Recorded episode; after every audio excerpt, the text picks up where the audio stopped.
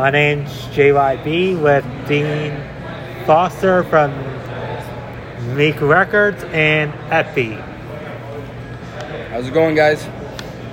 How's it going? How you Uh, doing? Nice being here. Yeah.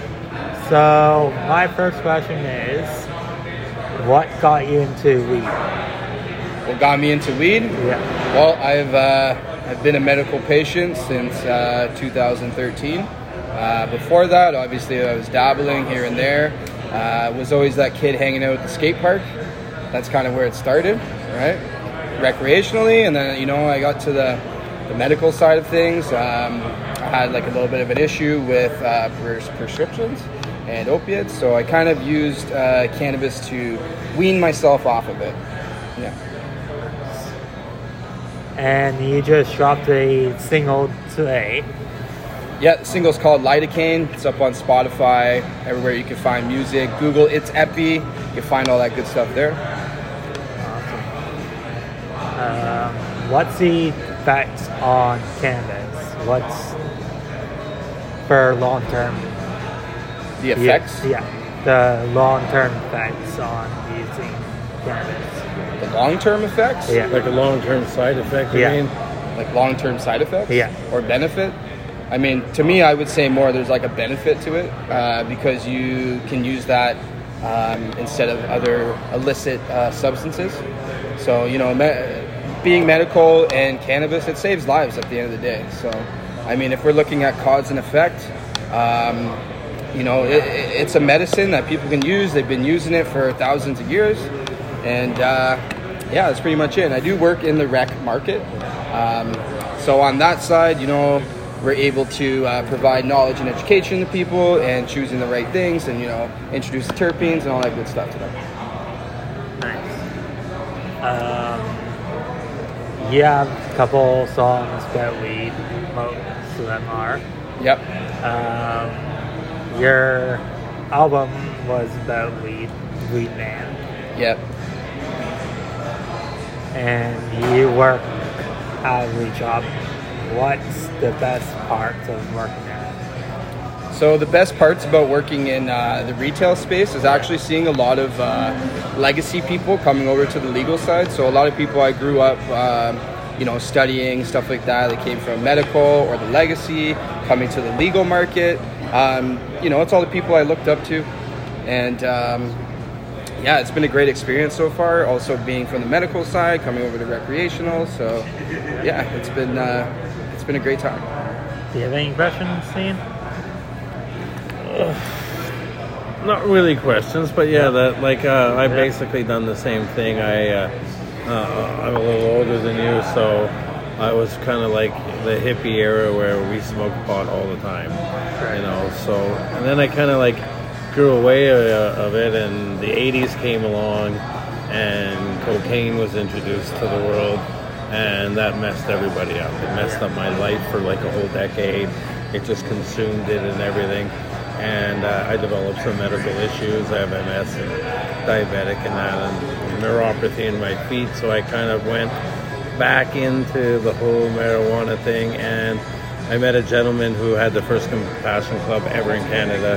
His name was Grant Krieger. He was uh, he was out of Alberta, and him and I started like talking and getting together. He started educating me on things and that. And then I got diagnosed with MS, and he had very bad MS. So we got to kind of go through it and uh, work our way in. And then the whole just helping people is just that's that's what my drive. That's my rush. I get a rush out of like helping people in the music industry. I get a rush about helping artists like achieve that next level shit and that. And it's the same way with marijuana. I don't even charge people for marijuana. Where like uh, cancer patients, uh, many many different things, uh, ADHD, uh, PSD. I had police officers' wives that used to come to my medical marijuana store that was an illegal one, and they would buy marijuana for their husbands because one of my stores was up uh, in, in like Nipawin, Saskatchewan, where the hum- tragic Humboldt uh, Broncos hockey team uh, thing happened. So those responding officers and that ended up having their wives come to the store to come and like, it's, the benefits are unbelievable. It's, uh, so, so yeah, I understand where, where you're coming from perfectly because it's the same thing. Like I did way lots of bad shit, and then actually had to come back to weed, and weed actually saved me. So Yeah. Yeah. What's the advice for someone that is trying to start out on? So, for someone who's starting out, uh, the best thing is to study, study, study as much as you can, understanding the laws, the regulations. Every province is different. Um, also, as long as you have a clean record, um, you know, you're, you're good to go. For someone who's uh, kind of considered like a weed nerd in their friend groups, and uh, you know, people would think it's uh, it's uh, useless information. It's actually the best for the cannabis industry. So if you kind of um, if you have an interest in cannabis, even if you come from the medical side, it does help within recreational. Um, because at the end of the day, cannabis saves lives. And you know, if you can provide the knowledge and education, um, and you just want to study about terps and cannabinoids, then you know it, it's wide open. Also, it's a brand new industry. You know, we're only on year five right now in legality, so it's still new, right? You look at uh, you look at um, uh, the oh, what do we got here? Terps. Terps, right? but if you look at the um, the alcohol industry, you know it's been around for so long, and um, cannabis is still brand new. So if you're eager and you're willing and you want to spread the good word about cannabis, it's there for you. Alright. Um, is there a new album coming out? A new album? Yeah. Yeah, so we've got uh, Green Room 2 that's coming out, um, and that's going to be a, um, a collaborative album with a bunch of artists that I love and uh, have looked up to. So stay on the lookout for that, probably early next year. It'll be coming out, so yeah, stay tuned. Always dropping lots of music, getting back into all the different genres, not just cannabis. Um, so yeah, you can stay on, uh, on the look for that. Um, what inspired you to get into music? So what inspired me to get into music was to spread the word about cannabis. That was that was the first thing I wanted to do. Kind of use a platform. Uh, I've always been into music. My dad actually used to work for Rolling Stone. Uh, he toured with Bob Marley and the Wailers. He was a guitar tech for Peter Tosh. So you know, music has always been around for me, and I've used it as an outlet, uh, kind of like a, a mental punching bag, so to speak. You know, started out doing underground hip hop, went through all that, did the group stuff. I had my own label, um, and you know, it just full circle. Music has been a hobby. It turned to a career for me for a while. I was uh, a touring artist all around North America um, for the last couple years uh, until the pandemic hit, and uh, that's when I got into cannabis. You, I see you guys have tattoos. Which Yep. one was your first? So my first tattoo, I was 13 years old, and it was this Wu Tang symbol. Uh, Wu Tang was my number one group growing up to it. So, yeah, man, I've been getting tattooed. Uh, you know, they say some people hang their art and others wear theirs, and I'm someone that wears mine. It tells my story. If I look back at every tattoo, whether the quality's not the greatest, I remember those memories at that certain time. And which one's your latest? The latest uh, would be the one on my throat right here. So this is a Vishuddha. Uh, this is the chakra for communication. Um, you know, I thought it was uh, the right place for the throat. Uh, you know, and uh, portraying my message, and uh, yeah. If someone's taking medication and cops are telling them to not smoke weed, but weed helps them, should they keep on smoking weed? So if we're looking at the medical side Yeah. of things, um, you know, I'd always say like consult with your doctor Yeah. just to make sure it doesn't um, agitate any medications or flare it up. Um, you know, so I would say like with the recreational side, it's always there, so you can use it. But as someone that uses it for a medical purpose, I would consult with a doctor, kind of go from there just to make sure it works with them and the medication that they're taking.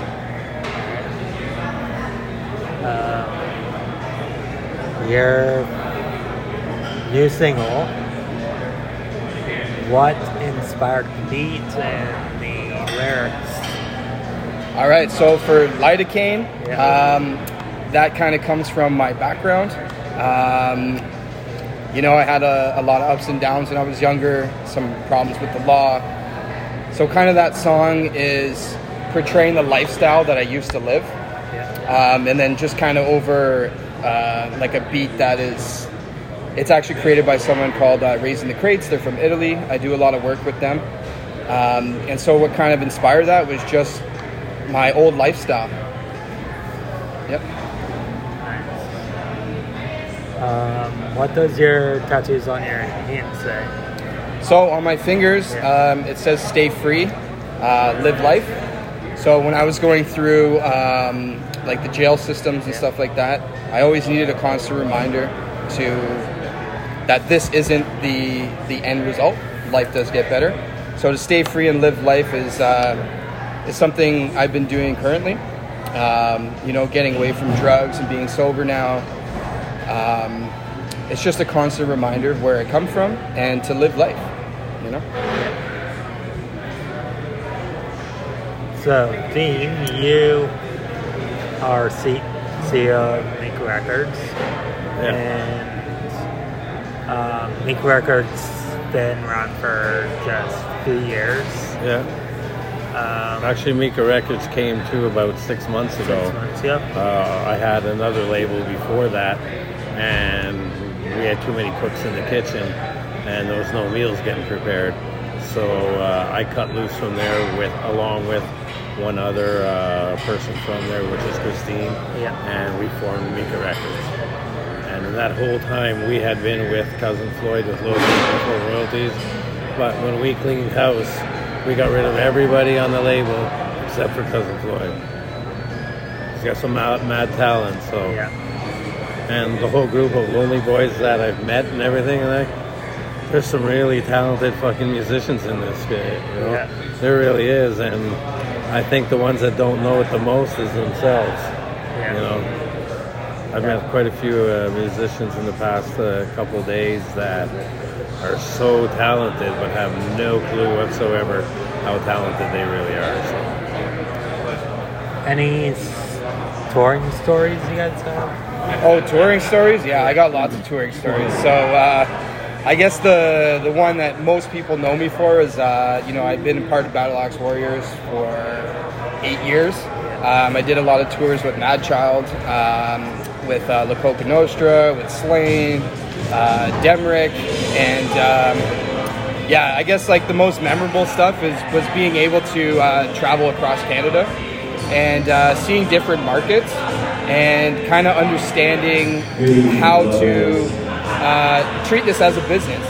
You know, I learned how to sell merch, um, connect with the fans, you know, be one on one with people, and then having that large platform. Uh, you know, I made a lot of fans through that.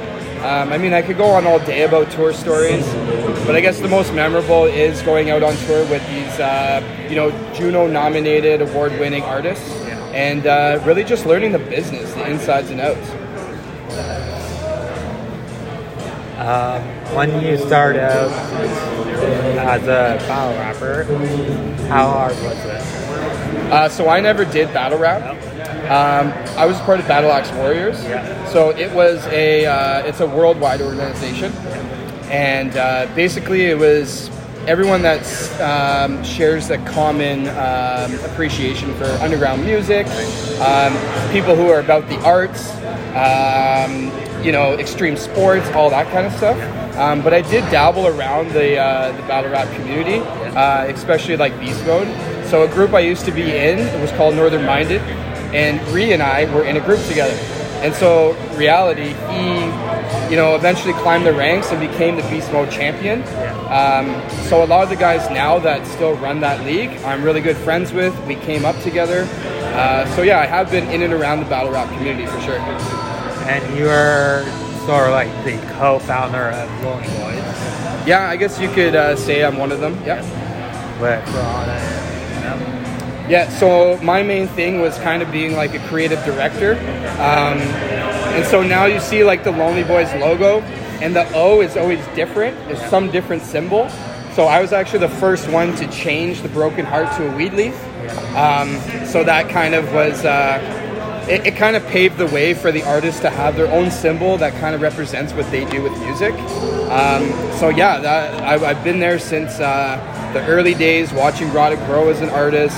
Uh, you know, being in the local industry um, and just coming up in Barrie. There's a lot of great artists, and you know, we thought instead of um, trying to go against each other, we came together, and uh, basically, Rada created Lonely Boys, and I just brought the uh, the attention and the vision to it. So that's pretty much my what I've had going on with Lonely Boys from the start. And that's and that's pretty rare. Yeah. Yeah, It's pretty rare in this industry that uh, you get people that come together because usually they're in the street, everybody's too busy stabbing each other in the back and that and like and as soon as they see you succeeding, then they start some bullshit drama and that. Oh, to try to knock it down and that. So for me to come and to be able to see this like in person, like I flew in here day before yesterday and I I see this and it's like this is a tight group. This is rare. This is special. Shit could be done here. Um, the biggest thing is they all don't have the same amount of drive. yeah, that's You know what I correct. mean? If they had, if they were like on the same wavelength together, these guys would like blow up internationally, like literally. But uh, they just they just need to figure out who wants to like be in the Lonely Boys and rock it. You know what I mean? Yeah. And who wants to do it as a hobby when they're in town? Yeah, hundred percent. Are you planning on going on tour soon? Uh, so you know, I'm I'm I'm clear. I'm able to travel into the states. I'm able to travel everywhere now. Um, so yeah, like definitely that's something I wa- I'd like to look into. Um, I think a big a big amount of my fan base is in California, Yeah. uh, and especially doing like cannabis music and uh, working in retail space. That's definitely somewhere I would like to visit and do shows in and uh, kind of build my name up a little more in cannabis. I could help you with that. My son-in-law's cousin is uh, Mike Tyson's business partner Oh wow, in their weed farm up there. with the Tyson Ranch. Yeah, that's awesome. Yeah. Hey, that's So I that's what got it's about. family inside that. uh, That's what it's about, man. It's about connecting. It's not working Yeah. against each other. It's working with each other. Yeah. What inspired Weedman and that song name? What inspired Weed Man? Yeah. So what inspired Weed Man was uh, myself. I tried to get into cannabis so much, like being a artist that would perform at all of these events and such. I tried so hard, and then eventually, when I got both of my feet into the industry, there was no one performing at all.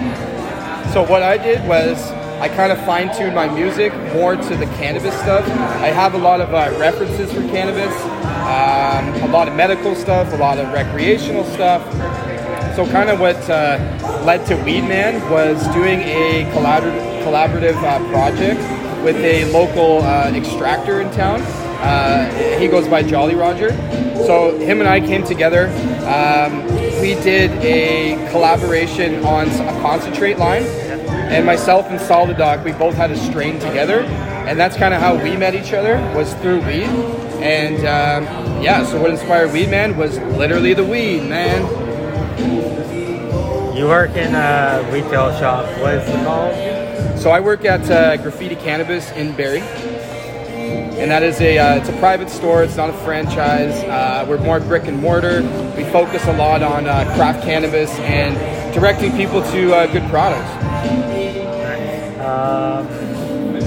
You performed at a weed show in Toronto. Yep.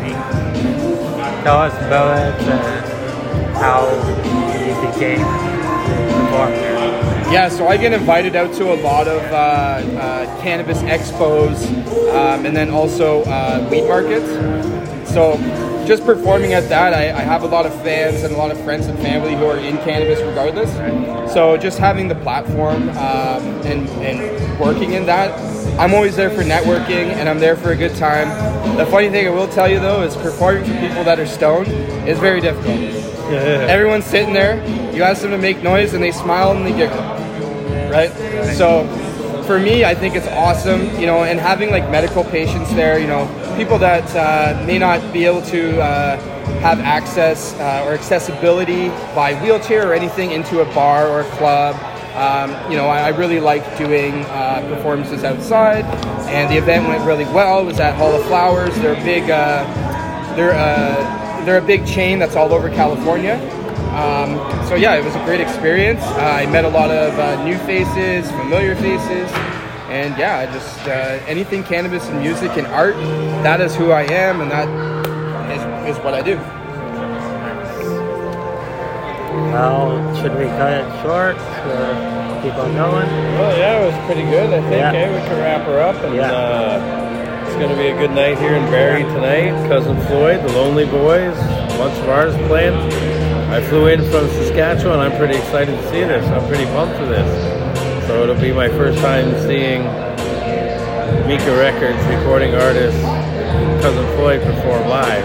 Yeah. So uh, I'm stoked. I want to like let's party. Let's have a good time. Let's have a good time. Let's smoke up.